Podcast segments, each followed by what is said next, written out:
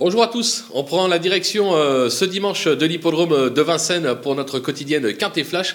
Ce sera l'occasion du prix d'Avalon. On va évoluer sur 2100 mètres, ce sera la grande piste avec un départ à l'Autostar. Ne l'oubliez pas, 9 par ligne à Vincennes. Et sans plus attendre nos bases avec le numéro 4, euh, Gali du Goutier, qui vient de peaufiner sa forme en étant ferré sur l'hippodrome de Bernay. Elle excelle sur cette piste, elle est bien garée euh, derrière la voiture. Cette fois-ci, elle est pieds nus, autant dire qu'elle vise tout simplement la gagne.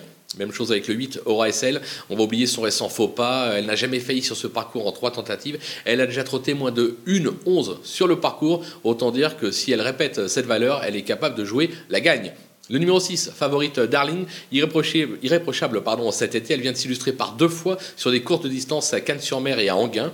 Elle a déjà gagné euh, sur le tracé, il va falloir également compter avec elle. Les opposantes, puisque ce ne sont que des femelles, le numéro 3, euh, gagnante méloise, qui reste sur deux succès à Divonne et Anguin. Les Béloches sont en grande forme euh, actuellement et il est très confiant avant coup. On va justement le suivre et la placer très haut. Le numéro 2, Zantebred, cette fille de Varennes se montre d'une belle régularité. Elle a fait ses preuves sur le parcours, elle est idéalement engagée en tête. Elle a aussi sa chance pour les toutes premières places, tout comme le numéro 10, Folly de Well, qui peut parfois se montrer délicate, mais a prouvé qu'elle se plaisait euh, sur ce parcours et elle est capable d'y trotter moins de 1-12. Ça devrait suffire euh, pour jouer un rôle dans cette épreuve. Le coup de poker, ce sera le numéro 7, Grande Prêtresse, euh, qui, mal lunée, s'est vite mis hors course le dernier coup. Elle a montré par le passé sa qualité et qu'elle elle avait de l'aptitude à, à ce parcours. Décidée et à l'issue d'un parcours limpide, je pense qu'elle est capable de venir brouiller les pistes. Les outsiders, on commence avec le 11, Adeline. Euh, cette Italienne s'est vite adaptée aux courses françaises. Elle vient de s'imposer euh, sur la grande piste, sur sa lancée et même en s'élançant en seconde ligne. Moi, personnellement, j'y crois. Le numéro 9, Fougue du Dollar,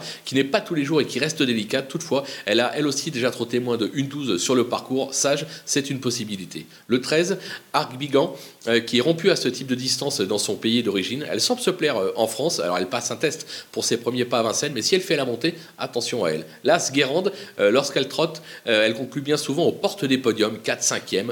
Euh, alors moi je la préfère sur les euh, pistes plates comme celle d'Anguin ou de Cagnes, mais là encore avec un bon parcours, pourquoi pas? Et enfin le 14, Gaïa de Cagnes, qui vient d'ouvrir son palmarès à ce niveau, c'était à Anguin.